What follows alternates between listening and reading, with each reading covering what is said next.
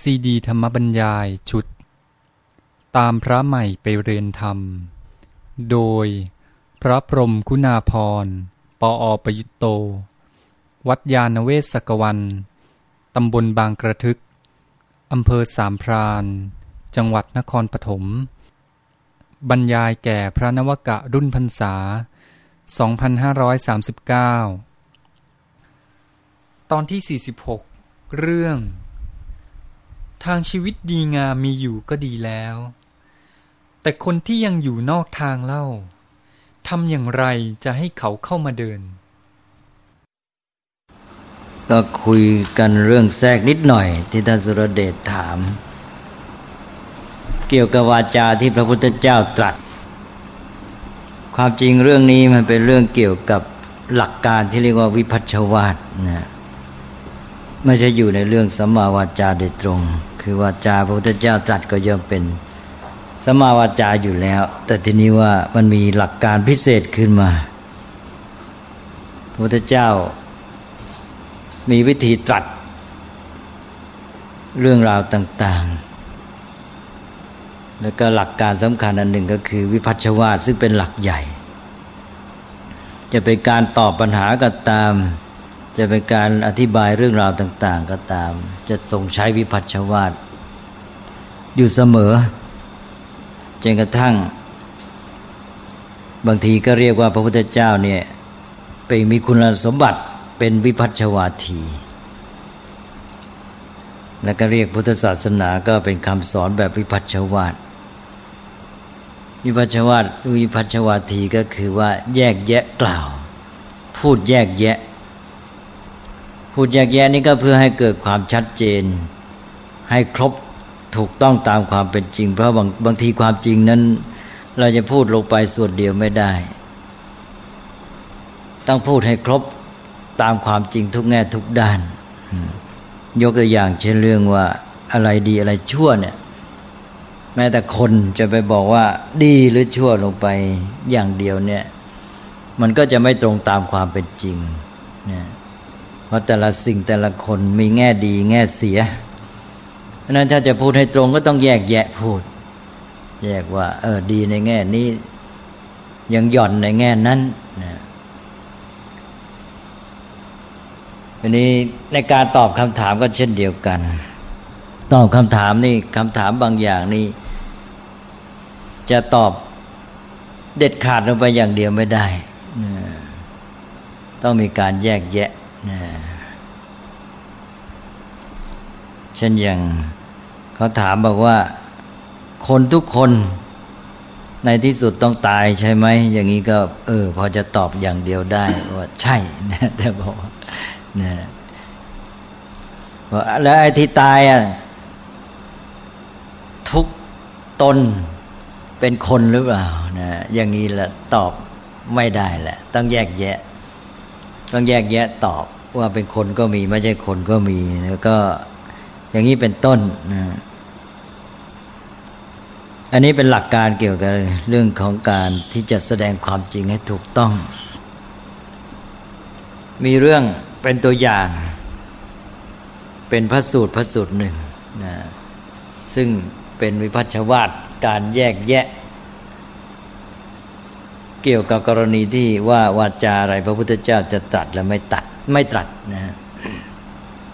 ก็เป็นอย่างที่ว่าเมื่อกี้เป็นพระสูตรหนึ่งเลย พระสูตรนี้ก็มีเรื่องว่า เจ้าชายองค์หนึ่งชื่ออภัย เรียกเต็มๆว่าอภัยราชกุมาร เป็นสาวกของนิครนอันนี้อยู่มาวันหนึ่งก็นิครนนัทนาตบุตร นึกยังไงขึ้นมาก็ไม่รู้ ก็บอกกับอภัยราชกุมารลูกศิษย์ผมนี่ ท่านลองไปหาพระสมณโคดมดูแล้วก็ไป ยกวาทะซะยกวาทะนี่หมายความว่าไป ถามปัญหาหรือไปพูดโดยวิธีการที่ทำให้พระพุทธเจ้าเนี่ย เรียกว่าเสียท่าว่างั้นเถอะพูดภาษาชาวบ้านอา หมดทางไปตัน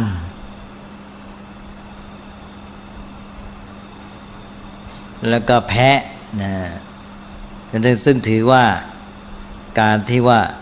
ไปโต้คารมหรืออะไรแล้วทำให้ยกวาทะได้นี่ทำให้อีกฝ่ายหนึ่งแพ้นี่ ในสมัยนั้นถือเป็นเรื่องสำคัญมาก แสดงถึงสติปัญญาว่าอีกฝ่ายหนึ่งเก่งกว่า มีสติปัญญาดีกว่า อันนี้ก็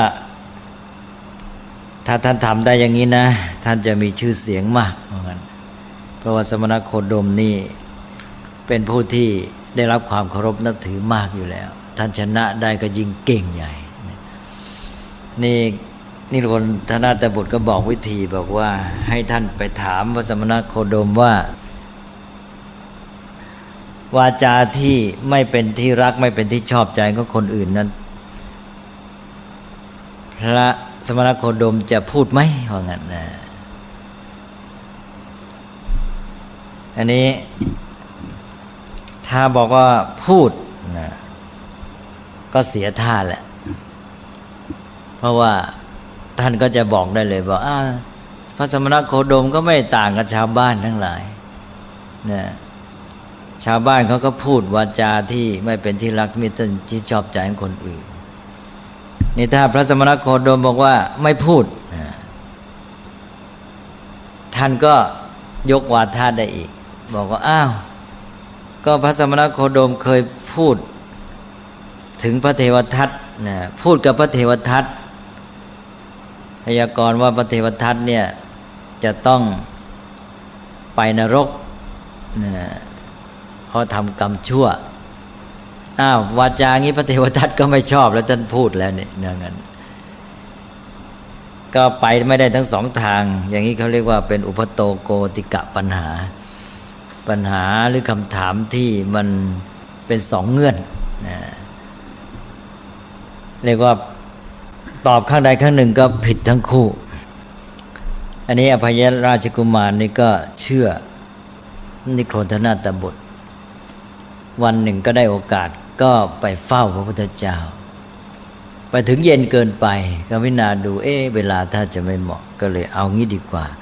เรานิมนต์ให้พระสมณโคดมนี่ไปฉันที่บ้านพรุ่งนี้ แล้วก็จัดการที่นั่นนั่นนะก็เลยนิมนต์ว่าขอให้ท่านสมณโคดมเนี่ยรับพัตาหารที่บ้านพรุ่งนี้สี่รูปนะพระพุทธเจ้าก็เสด็จไป ถวายพัตาหารเสร็จแล้วพระสมไอ้ท่านอภัยราชกุมารก็ได้ทูลถามปัญหาเนี่ยบอกว่าถ้อยคำที่ไม่เป็นที่รักไม่เป็นที่พอใจของคนอื่นนี่ พระองค์ตรัสไหมพุทธเจ้าก็ตรัสตอบบอกว่า เรื่องนี้เราไม่ตอบเด็ดขาดลงไปอย่างเดียวว่างั้น พอพระพุทธเจ้าตรัสอย่างนี้ อภัยราชกุมารก็เสร็จแล้วเราหมดท่าแล้วถ้าพุทธเจ้า ถ้าพุทธเจ้าตรัสออกมาว่าพูดหรือไม่พูดอย่างเงี้ยก็อภัยราชกุมารก็ได้โอกาสเลยได้ทีเลยใช่ไหมอันนี้พระพุทธเจ้าไม่ตรัสอย่างนั้นตรัสบอกว่าเรื่องนี้เราไม่ไม่ได้ไม่กล่าวลงไปอย่างใดอย่างเด็ดขาดลงไปข้างเดียวของทีนี้เมื่อ อัมพยาราชกุมารได้ฟังอย่างนี้ก็เลยบอกเสร็จแล้วพวกนี้โคลนแย่แล้วว่างั้นแค่อุทานออกมาพระพุทธเจ้าก็เลยตรัสถามว่าอ้าวเป็นยังไงล่ะอภัยราชกุมารก็เลยทูลเล่าให้ฟังว่าเรื่องมันเป็นอย่างนี้ นิโครนธนาตบุตรบอกให้มาถามนึกว่าจะยกวาทะพระสมณโคดมได้เนี่ยอันนี้ในถ้อยคำที่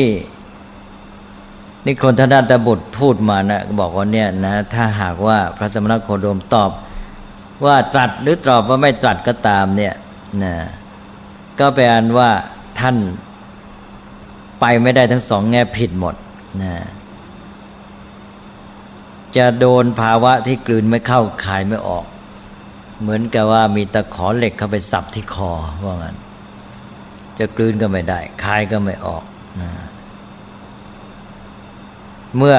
อภัยราชกุมาร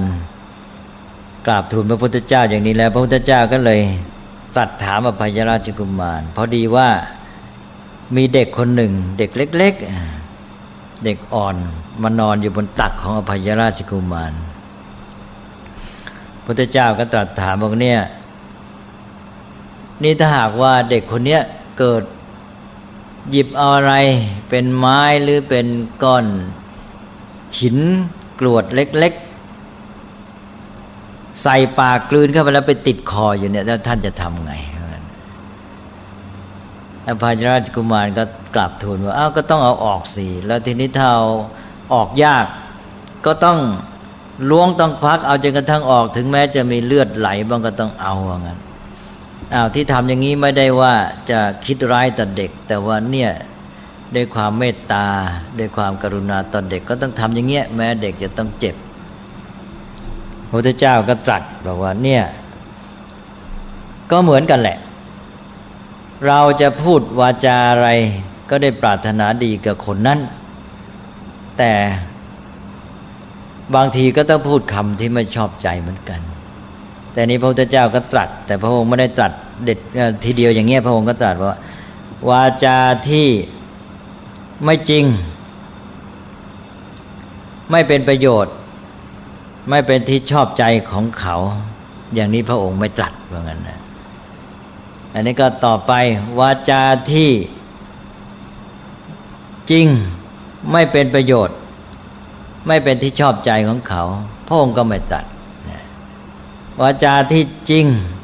เป็นประโยชน์ไม่เป็นที่ชอบใจของเขา พระองค์รู้จักการที่จะตัดนี่โยมนี่นะรู้จักการไม่ไม่ใช่ตัดเรื่อยเปื่อยต้องรู้จักการต้องเลือกเวลาที่จะตัดนะหมายความบางบางทีก็ตัดแต่ต้องรู้จักการด้วยนะอันนี้ก็ข้อสำคัญคำว่ารู้จักการเอาแล้วได้ได้อันที่หนึ่งแล้วนะที่ว่ามีสามมานี่มีอันหนึ่งแล้วที่รู้จักการที่จะตรัส ไม่ใช่อยู่ๆก็ตรัส อันที่ว่าตรัสเลย อันนี้ไม่มี ต้องรู้จักการที่จะตรัส ก็คือวาจาที่จริงเป็นประโยชน์ แม้ไม่เป็นที่ชอบใจนะต่อไปวาจา ไม่จริงนะ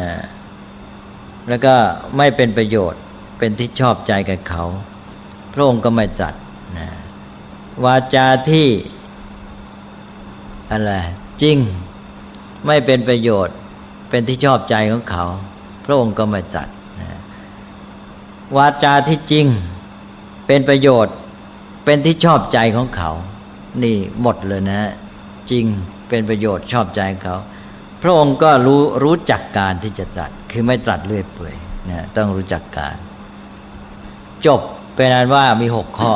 นะก็หมายความว่าบางครั้งวาจาที่เขาไม่ชอบใจนี่ แต่ว่ามันเป็นความจริงและเป็นประโยชน์ พระองค์ก็รู้จักเวลาตัดนะตัดให้เหมาะ รอเวลาหรือตัดให้เหมาะสมกับการเวลานั้นๆที่ทำอย่างนี้ก็เพราะว่าหวังประโยชน์แก่เขาด้วยเอ็นดูด้วยกรุณา ไม่ใช่หวังร้าย เหมือนอย่างกับว่า ที่อภัยราชกุมารต้องล้วงเอาไม้เศษไม้เศษอิฐเศษหินออกจาก คอเด็กนะแม้เด็กจะเจ็บ แม้แต่เลือดไหลแต่ว่าเพื่อจะช่วยเด็กนั้นนั่นเอง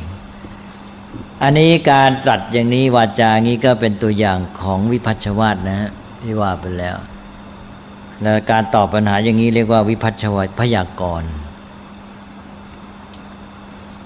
อันนี้เมื่อพระพุทธเจ้าตรัสตอบไปอย่างนี้แล้ว อภัยราชกุมารก็เลื่อมใส นะ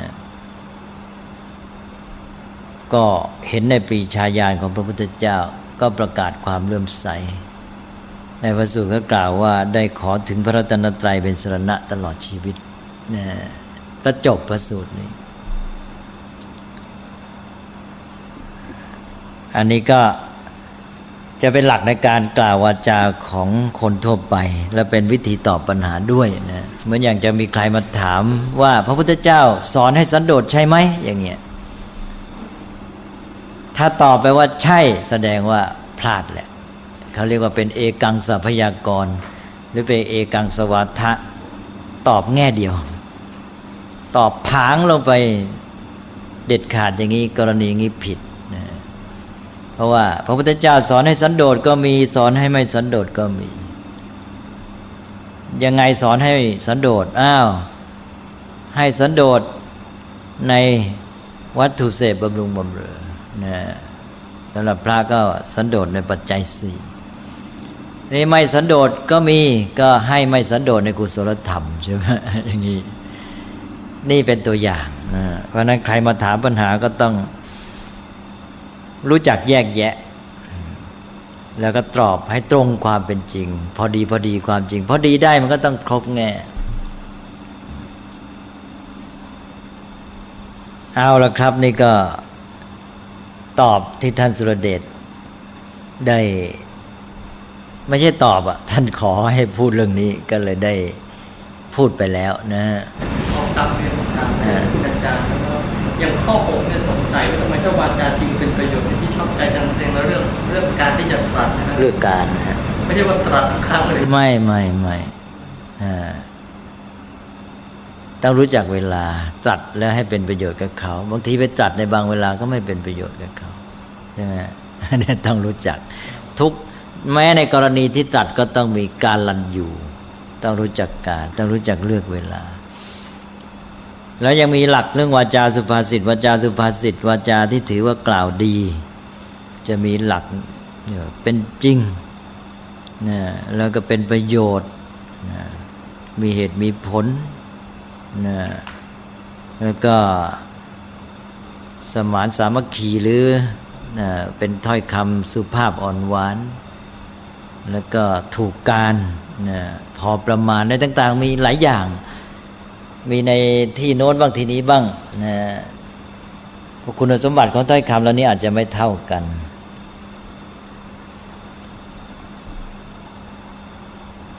แต่ว่าถ้าเรารวมไม่ได้ก็ดี คือหมายความไอ้ตัวเกณฑ์สำคัญมันก็จะมีอยู่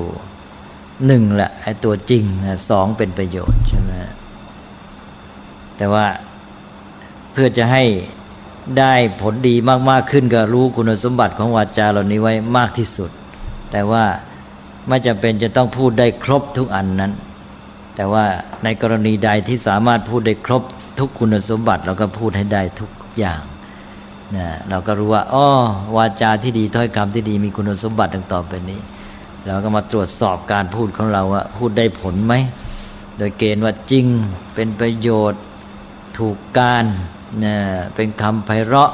อะไรต่าง ๆ แล้วเนี้ยนะมันเป็นวิธีการทางที่ว่าถูกต้องในทางธรรมะด้วย แล้วก็เป็นการฝึกตนเองด้วย เพราะเรื่องถ้อยคำนี่เป็นเรื่องใหญ่มากนะ ก็โบราณก็บอกแล้วว่า ปากเป็นเอกเลขเป็นโทแต่ยังต่อหนังสือเป็นตรีแต่ยังมีคนต่อไปอีกชั่วดีเป็นจัตตวาว่าไปนั่นนะที่จริงก็ปากเป็นเอกเลขเป็นโทนั่นนะไม่รู้ใครไปต่อนะปากเป็นเอกเลขเป็นโทนะหนังสือเป็นตรีชั่วดีเป็นตรานะ เออชั่วดีเป็นตราไม่ใช่ชั่วดีเป็นจัตวาชั่วดีเป็นจัตวาก็แย่ดินะชั่วดีจัตวานี่ ก็เลยกลายเป็นว่าชั่วดีมันเป็นที่สี่รังรังทายเป็นตรา นั่นดีที่ว่าชั่วดีเป็นตราอย่างนี้ก็มีอะตามเป็นเอกเลขเป็นโทโบราณว่าหนังสือเป็นตรีมีปัญญาไม่เสียหาย ถึงรู้มากไม่มีปากลำบากกาย มีอุบายใช้ไม่เป็นเหตุบริการ อันนี้ใครล่ะอันนี้ก็เป็นเรื่องของสุนทรผู้ที่ไปเอาวาจาเก่าคำบังเพยเก่ามาแต่งให้เป็นกรอนแปดขึ้นมาอีกที เอาละจะขอผ่านไปแล้วเรื่องนี้นะฮะก็เป็นเรื่องแทรก นี่ก็กลับมาเรื่องมรรคของเราอีก ความจริงเรื่องวาจาอะไรต่าง ๆ เหล่านี้ก็ไม่พ้นไปจากมรรคกันแหละนะเพราะว่ามรรคเป็นหลักใหญ่ที่คุมหมด ทางพฤติกรรมกาย เรื่องพฤติกรรมทางกายวาจา และก็เรื่องของจิตใจและปัญญา นี่มักมีองค์แปดแล้วก็พูดไปแล้วที่บอกว่ามักนั้นเป็นทางดำเนินชีวิตที่ดีงามถูกต้อง ซึ่งเป็นทางเดียว แต่มีองค์ประกอบแปดประการ ถ้าเรามองดูอย่างที่พูดมาแล้วก็ทวนสักทีหนึ่ง บอกว่าวิถีชีวิตหรือการดำเนินชีวิตอย่างนี้ ก็มีฐานมาจากตัวสมาธิิหรือเป็นเชื้อให้เมื่อมีความรู้เข้าใจยึดถือหลักการอย่างไร ในกรณีนี้เป็นความเชื่อความยึดถือ หลักการที่ถูกต้อง มันก็ออกมาเป็นความคิดแล้วก็มาเป็นการพูดการกระทำถูกต้อง ซึ่งเราจะเห็นได้ว่ามันมาเป็นลำดับแล้วก็จะมีด้านจิตใจมีเรื่องของ ความเพียรพยายามสติสมาธิมาช่วยนะเราก็เห็นเรื่องความสอดคล้องเป็นลำดับไปนี้ แต่ถ้ามองให้ดีอีกทีหนึ่งเนี่ยจะเห็นว่า พอสมาธิิเป็นฐานให้ ก็มีความคิดว่าจะปฏิบัติการนะให้เป็นไปตามความเข้าใจนั้นนะตัวเองเห็นว่าสิ่งนี้ดีก็จะทำสิ่งนี้เห็นว่าสิ่งนี้ไม่ดีก็เว้นไม่ยอมทำ สมาธิิเนี่ยเป็นตัวฐาน เมื่อเห็นว่าเชื่อว่าอันนี้ดี สมาธิกับปาก็ดำริว่าจะทำพอดำริว่าจะทำเนี่ไอตัวผลักดันสำคัญนี่เป็นอยู่ในใจนะคือตัวพลังของความเพียรเนี่ยจะออกมาเลย จะมาหนุนทันทีเลยนะนึกคดีมันยังไม่ทันออกเป็นการปฏิบัติการในซ้ำนะตัวเพียรนนี่มันหนุนทันทีเลยนะมันก่อนที่จะออกมาเป็นการกระทำในซ้ำ ถ้าเราพูดแบบเมื่อกี้คล้ายๆว่าเป็นไปตามลำดับว่า เออ เชื่อเห็นเข้าใจอย่างไร ก็คิดอย่างนั้น คิดอย่างไรก็พูดอย่างนั้น แล้วก็ทำอย่างนั้นใช่ไหมแล้วความเพียรสติสมาธิมันหนุนไปเนี่ยประคับประคองให้เป็นไปตามนั้น แต่ถ้าเรามองอีกทีนะ มีความเชื่อความเห็นความเข้าใจว่าอย่างไรว่าอย่างนี้ดีก็ดำริว่าจะทำ พอดำริว่าจะทำฉะนั้นแหละเจ้าตัวความเพียรนนี่มันหนุนทันทีเลยมาผลักดัน มันจึงออกเป็นการกระทำใช่ไหมนะเพราะนั้นตัวด้านจิตเนี่ยเป็นตัวสำคัญมากแล้วตัวความเพียรเนี่ยเป็นตัวที่ทำให้เกิดการเคลื่อนไหว ตั้งแต่ขยับขยื่นเคลื่อนไหว แล้วก็เดินหน้าบุกนะก้าวหรือแม้แต่วิ่งนะไปอย่างเร็วเลยนะไอ้นี่แหละ ตัวเพียรนี่แหละมันมีเท่าไหร่มันก็จะผลักดันไปนะ แล้วสมาธิก็จะมาช่วยทำให้มันสม่ำเสมอมั่นคง ตลอดจนกระทั่งทำให้ไม่เร่งร้อนผลีผลามใช่ไหมพอดีแล้วสติก็คุมอยู่เรื่อยเลยนะเพราะนั้นเวลาเจ้าความเพียรมันมาออกนี่ มันมาผลักดัน จึงเกิดเป็นคำพูดการกระทำขึ้นมาไอการพูดการกระทำนั้นก็เป็นเหมือนกับว่า ผลที่ถูกผลักดันไปจากเจ้าด้านจิตใจนี่อีกทีหนึ่งแล้วก็เพียงแต่ว่าคุมไว้ด้วยสัมมาวาจาสัมมากรรมตะให้การกระทำหรือกิจกรรมนั้นน่ะไม่เสียหายนะคือไม่ไปพลาด โดยที่ว่าเป็นวาจาก็ไม่ให้ไปให้อยู่ในกรอบไม่ให้ไปล่วงละเมิดสี่ข้อนั้น แล้วก็ในแง่ของการกระทำทางกายก็ไม่ให้ไปออกนอกขอบเขต ด้านไอ้สัมมาวาจานะไม่ออกนอกขอบเขตสามอย่างใช่ไหมราะนั้นเมื่อไม่ละเมิดไม่เสียหาย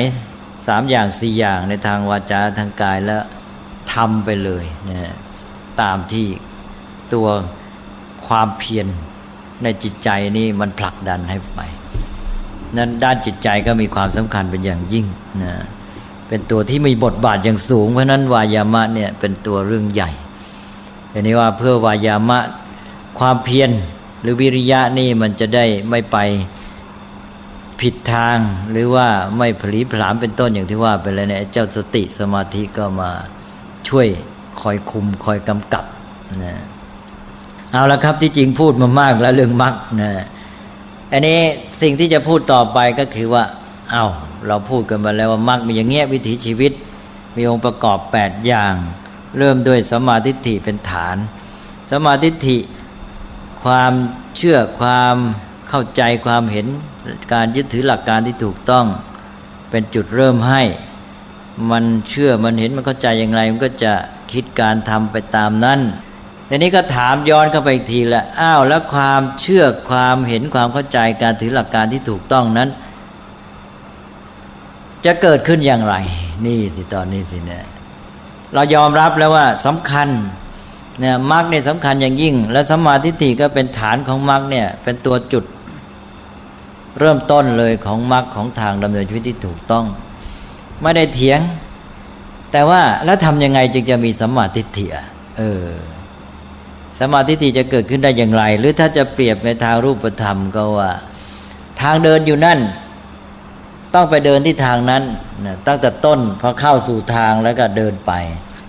เราก็บอกว่าเอาละยอมรับทางนั้นดีถูกต้องต้องไปเดินทางนั้น แต่คนจำนวนมากเนี่ยเขาอยู่ที่ไหนก็ไม่รู้เขายังไม่เห็นเลยว่าทางอยู่ที่ไหน แล้วอยู่ๆเขาจะมาเข้ามาเดินในทางนี้ได้อย่างไร เนี่ยคำถามมันก็มีขึ้นมา เพราะนั้นมันจึงไม่จบแค่ทาง เป็นอันว่าให้รู้ว่า เออ ต้องเดินทางเนี้ยจึงจะถูกต้องไปสู่จุดหมาย เพื่อจะตอบคำถามว่า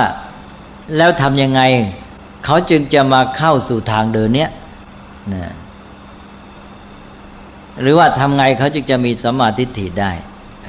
จะได้มาเริ่มต้นเดินทางนี้ ก็มีคำตอบให้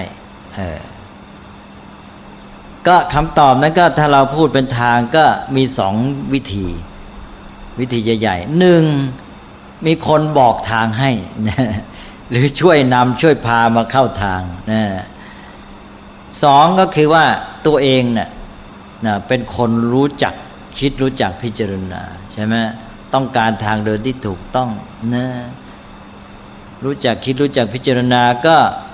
รู้จักสังเกตสังกานะดูสิ่งโน้นดูสิ่งนี้ดูไปดูมานะก็แยกแยะได้ในที่สุดก็สามารถมาเข้าสู่ทางนะ มองเห็นว่า เออ อย่างนี้อย่างนั้น แล้วก็จะเป็นน่าจะทางน่าจะตั้งต้นที่นั่น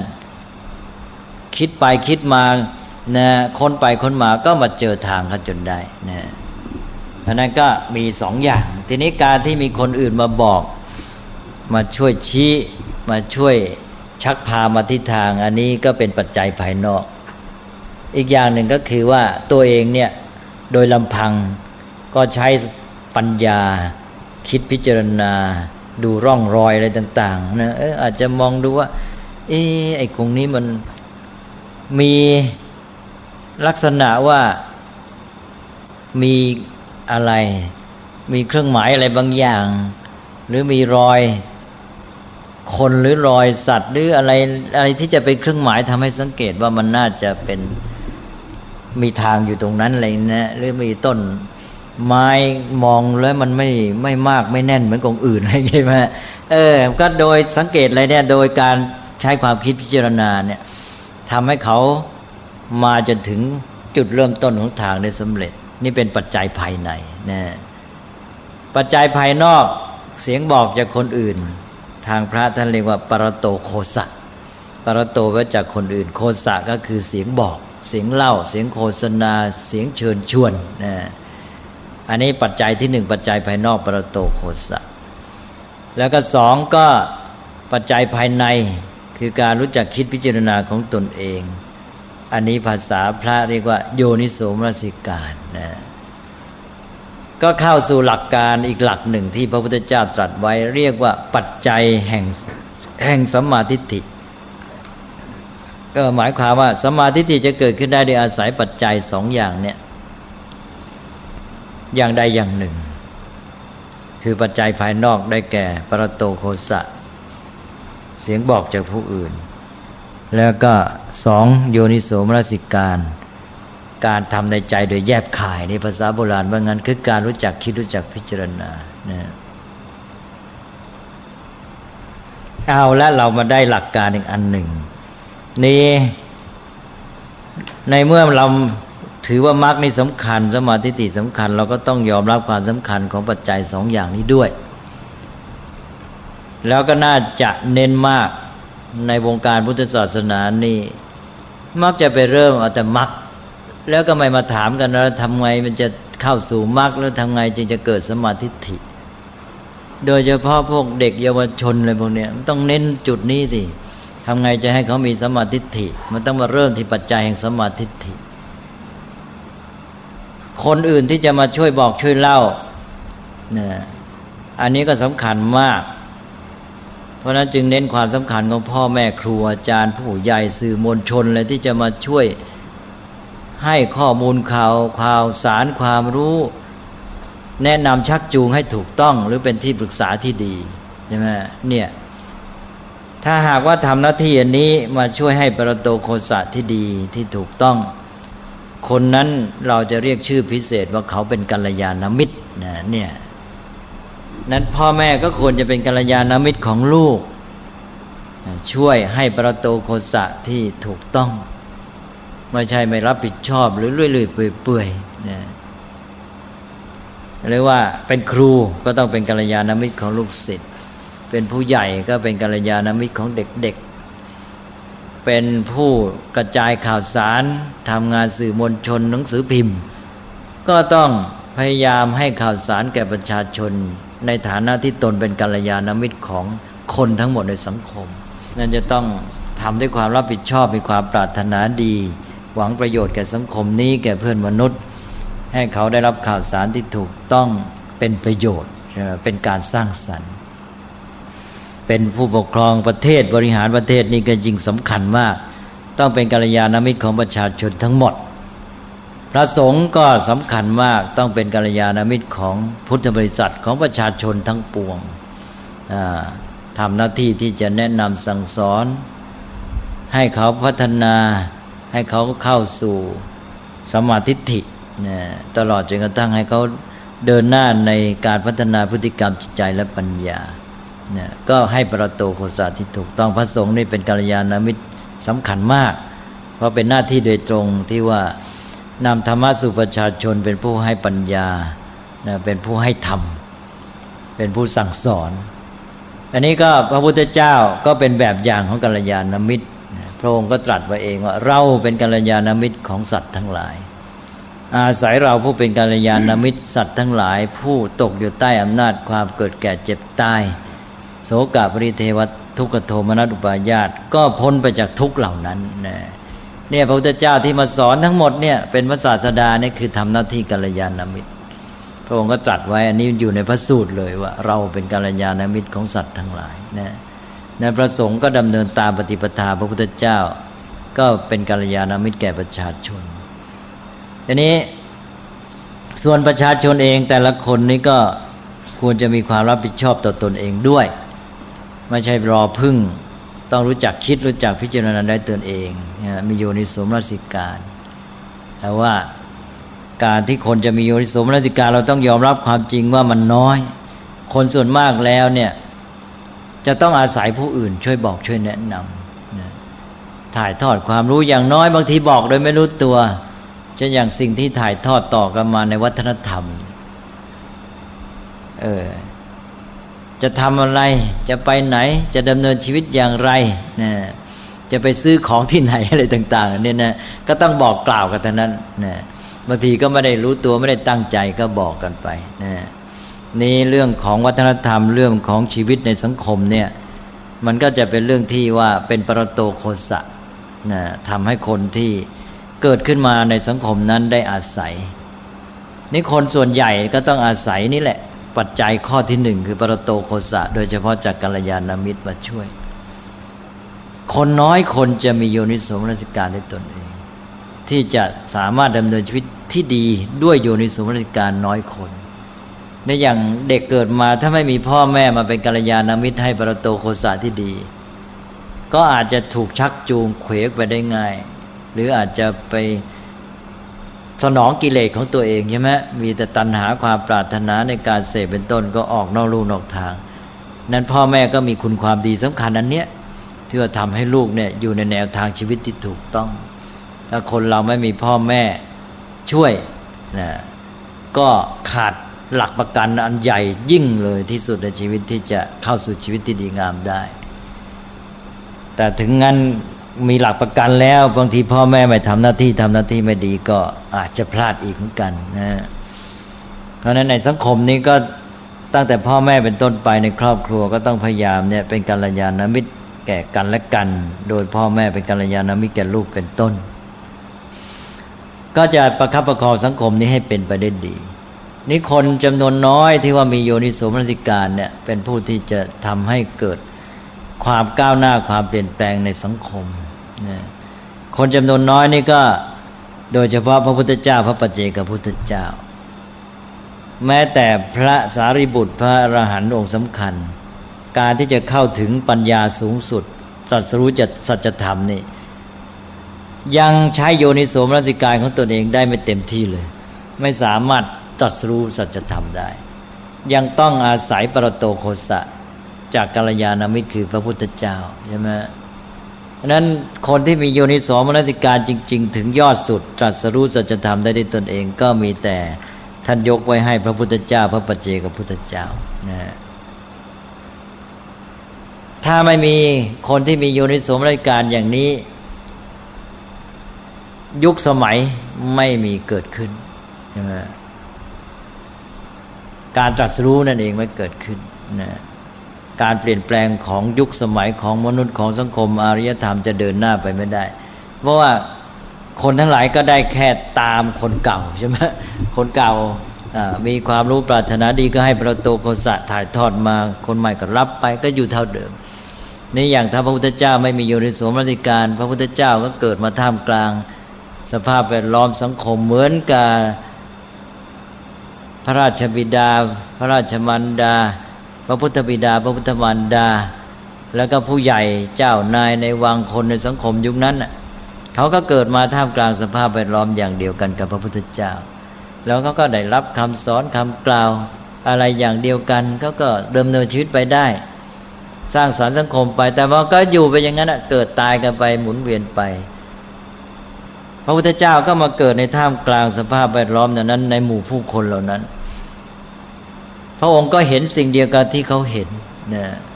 ต้องไปทำดำเนินชีวิตท่ามกลางสิ่งแวดล้อมอย่างเดียวกัน แต่พระพุทธเจ้าเห็นสิ่งเหล่านั้นแล้วพระองค์แล้วเขาองค์มองแล้วไม่ได้เห็นเหมือนเขาใช่ไหมอันนี้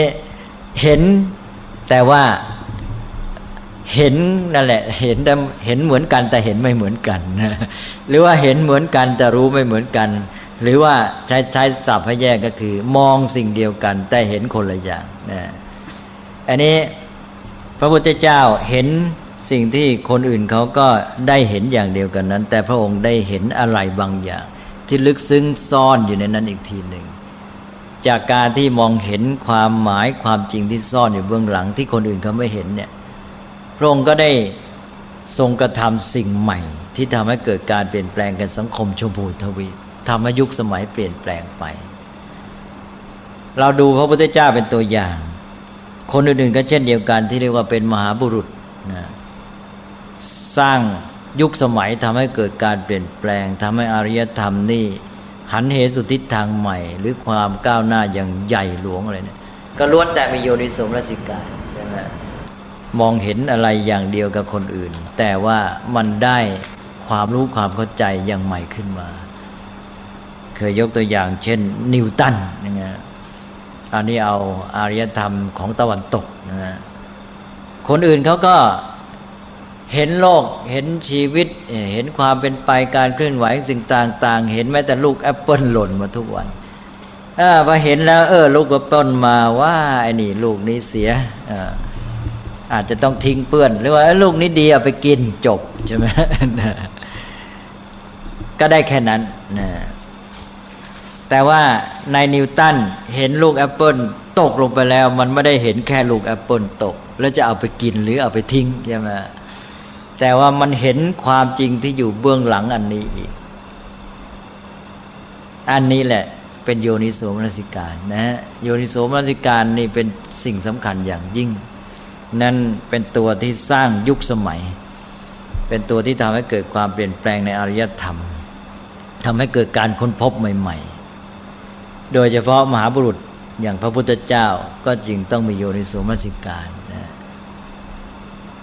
ที่พูดมานี้ก็ให้เห็นว่าโยนิโสมนสิการนั้นมีความสำคัญอย่างยิ่งนะแต่ว่าน้อยคนจะมีเพราะนั้นคนส่วนใหญ่ก็ต้องอาศัยกาลยานามิตรมาให้ประโตโคสะที่ถูกต้อง สังคมเห็นกับคนจำนวนมากเหล่านี้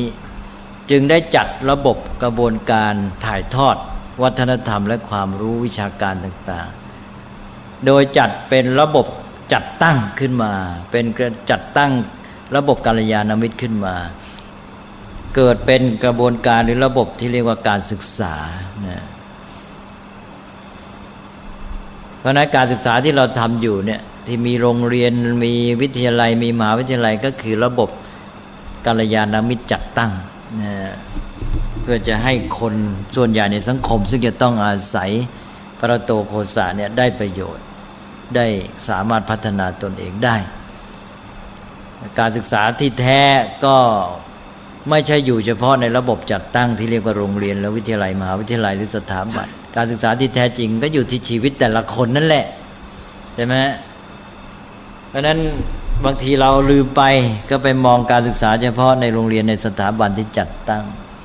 ก็อาจจะมองข้ามการศึกษาส่วนอื่นไปเสีย การศึกษาเริ่มแต่ในครอบครัวเป็นต้น ความเป็นกัลยาณมิตร ระหว่างพ่อแม่กับลูก แล้วก็เชื่อมให้กัลยาณมิตรที่ทำหน้าที่มาปลุกโยนิโสมนสิการให้เกิดขึ้นในเด็ก ถ้าเด็กนั้นได้มีโยนิโสมนสิการก็จะพัฒนาได้ดี และจะพึ่งตนเองได้ ถ้าต้องอาศัยประโตโคสัจจากกัลยาณมิตรแกก็ต้องพึ่งอยู่เรื่อยไปนะ นี่เด็กรู้จักคิดรู้จักพิจารณานะเด็กก็จะเริ่มเป็นทาสของตัณหาน้อยลง ก็จะมีปัญญามาดำเนินชีวิตใช่ไหมนี่ถ้าหากว่าเราไม่ได้อยู่ในสมนิการ ก็เชื่อฟังทำไปตามที่ผู้อื่นบอกกล่าว แล้วก็ถ้าไม่มีผู้อื่นบอกกล่าวแนะนำก็ดำเนินชีวิตไปตามตัณหาและอวิชชาใช่ไหมตามที่ตัวอยากต้องการ โดยมีความไม่รู้ไม่เข้าใจมาเป็นพื้นฐานอยู่ แล้วก็เริ่มตั้งแต่มีชีวิตขึ้นมานะก็ต้องดำเนินการให้ใช้หลักปรโตโคสะ โดยมีการยานามิตร แล้วก็ฝึกโยนิโสมนสิการกันเรื่อย ๆ ไป ไม่เฉพาะไปรอเข้าโรงเรียน เป็นการศึกษาแบบแผนที่จัดตั้ง ให้เป็นการศึกษาที่มีขึ้นในชีวิตจริงๆนะตั้งแต่ในครอบครัวแล้วพอไปเข้าโรงเรียน ก็พ่อครูอาจารย์ก็มารับต่อ แต่ว่าการศึกษาในโรงเรียนจะเป็นเพียงการถ่ายทอด ศิลปะวิทยาในการที่ว่ารู้เฉพาะอย่าง หรือว่าเอาไปดำเนินชีวิตทำประกอบอาชีพเท่านั้นเองนี่ตัวการศึกษาที่แท้ของชีวิตที่จะให้มีชีวิตที่ดีงามเนี่ยมันเริ่มมาแต่ในครอบครัว จึงเรียกพ่อแม่ว่าเป็นบูรพาจารย์ ในพุทธศาสนานี่เรียกพ่อแม่ว่าเป็นบูรพาจารย์ แปลว่าอาจารย์ต้น ครูต้นครูคนแรก ถ้าครูคนแรกเริ่มไว้ดีให้การศึกษาพื้นฐานไปแล้ว เด็กพัฒนาพฤติกรรมจิตใจและปัญญาดี ก็ไปถึงโรงเรียนนี้ครูก็มาเสริมมาช่วย มาให้ความรู้เฉพาะอย่างเกื้อหนุนเด็กยิ่งขึ้นไป แต่ถ้าพ่อแม่ไม่ทำหน้าที่เด็กไม่มีการพัฒนาผิดพลาดมาแต่ต้นนะมีพฤติกรรมที่ผิดมีจิตใจที่ผิด มีความหลงผิดมีความเห็นผิดมา ไปถึงโรงเรียนแล้วครูรบกับเด็กอยู่นั่นไม่ต้องทำอะไรใช่ไหมนั่นเลยไม่ต้องสร้างสรรค์ไม่ต้องเดินหน้าแล้วนะเพราะนั้นเราไปให้ความต้องการการศึกษาที่โรงเรียนนี่ มันก็จะเป็นกระบวนการศึกษาที่บกพร่อง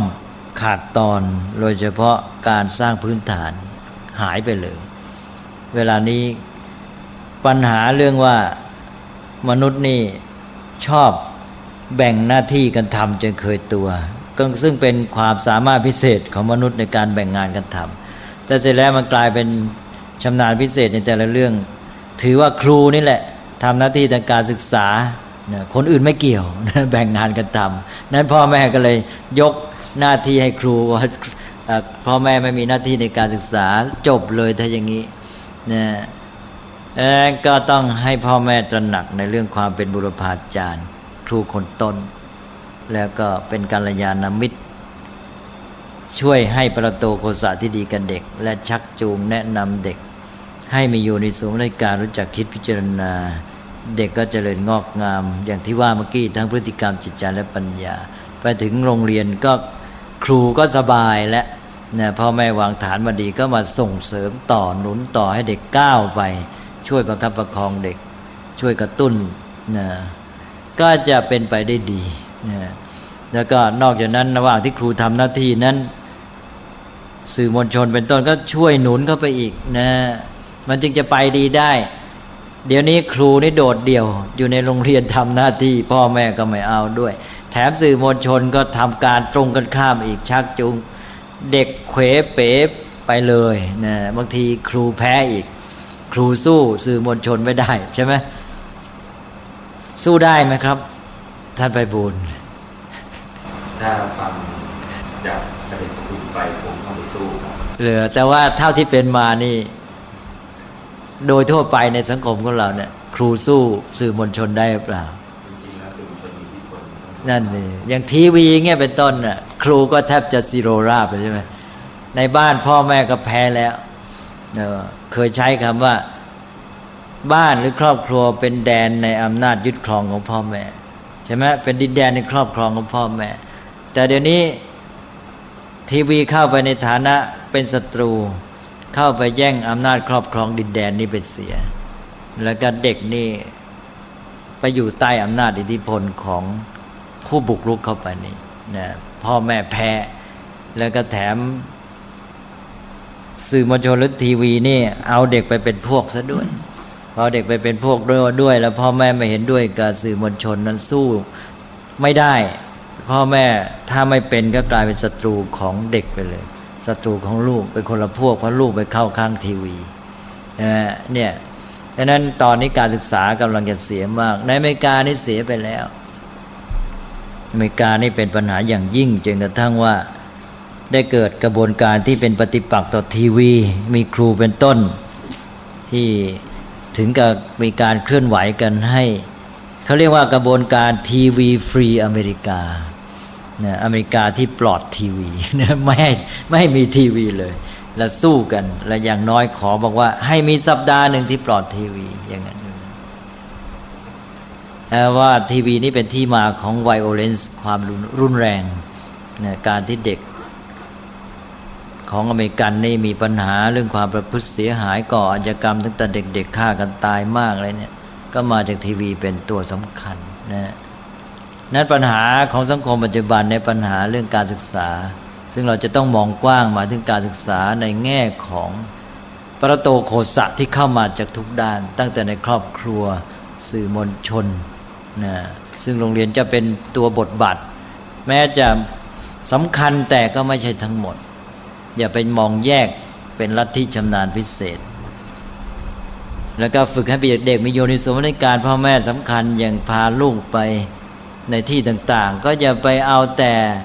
ปลนเปลือสนองตันหาของเด็กเนี่ยพ่อแม่ไม่ให้การศึกษากับเด็ก คือไม่ชักนำให้เด็กมีการศึกษา เพราะไปมัวจะรักลูกแสดงความรักด้วยการเอาอกเอาใจปลนเปลือเมื่อปลนเปลือตามใจมันก็กลายเป็นว่า หนุนให้เด็กเนี่ยดำเนินชีวิตไปตามตัณหา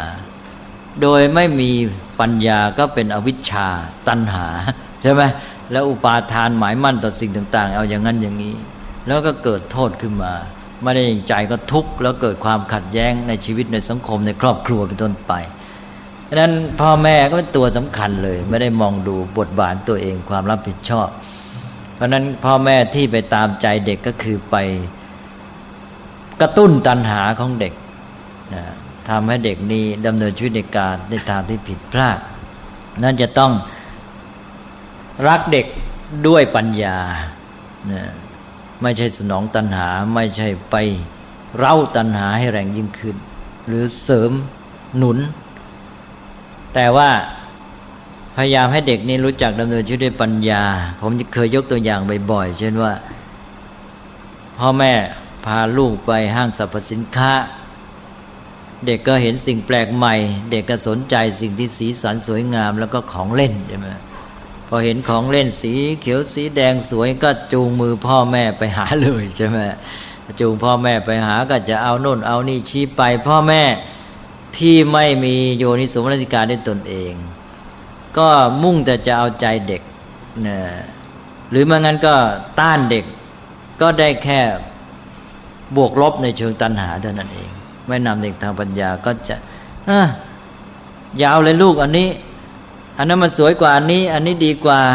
อันโน้นสู้อันนี้ไม่ได้ คือพูดแต่ในแง่ของความสนองความต้องการในเชิงตัณหาที่เป็นเรื่องเสพ ว่าสวยไม่สวยอะไรต่าง ๆ เป็นต้นน่าเอาไม่น่าเอา แต่ไม่ได้หนุนปัญญาของเด็ก ให้เด็กรู้จักพิจารณาเออ อันนี้มันคืออะไรมันเป็นอย่างไรมันเป็นเพราะอะไร มันใช้ทำอะไรได้ มันมีข้อดีข้อเสียยังไง หรือรู้จักค่าตั้งคำถามกับเด็กตั้งคำถามเด็กหัด ตั้งคำถามเด็กเนี่ยเด็กมันจะคิดมันจะได้ปัญญาต่อไปเด็กก็พัฒนาปัญญาก็เกิดขึ้นพ่อแม่ของไทยเรานี่มักจะขาดอันนี้ได้แค่สนองหรือไม่สนองตัณหา นี่ถ้านำเด็กถูกต้อง เด็กก็จะอาศัยตัณหาเป็นจุดเริ่มต้นจริง สนใจสิ่งที่สวยงาม แต่พอพ่อแม่ชักนำด้วยคำถามเป็นต้น เด็กเริ่มคิดใช้ปัญญา เด็กเกิดความสนใจใหม่ เกิดความใฝ่รู้การศึกษามาแล้วไปเลยคราวนี้ดีเลยทีนี้พอยิ่งหาเรื่องมาถามให้เยอะๆบางทีเด็กเองก็จะถามพอเราถามงี้แล้วเด็กก็จะมีคำถามเองแล้วตอบกับเด็ก คราวนี้ปัญญาเกิดกันใหญ่นะก็จะพัฒนาไปเรื่อย เอาละครับ วันนี้ก็พูดเรื่อง ปรโตโคสะกโยนิโสมรสิการว่าปรโตโคสะที่ถูกต้องและโยนิโสมรสิการนั้น เป็นปัจจัยแห่งสมาธิินะซึ่งเป็นตัวเริ่มต้นในมรรคนี่คือตัวชักจูงเข้าสู่มรรคนะเราก็ได้คำตอบแล้วว่า เออทางมีทางนั้นดียอมรับแล้วทำไงคนจะมาเข้าสู่ทางนะสมาธิถูกต้องจำเป็นจำกัดรับเริ่มต้น แล้วทำไงคนจะมีสมาธิ ก็ตอบว่าต้องมีปัจจัยสมาธิิสองประการนี้ คือปัจจัยภายนอก ปรโตโกสะโดยอาศัยผู้ที่จะมาช่วยหนุนอย่างสำคัญคือกัลยาณมิตร แล้วก็สองปัจจัยภายในโยนิโสมนสิการ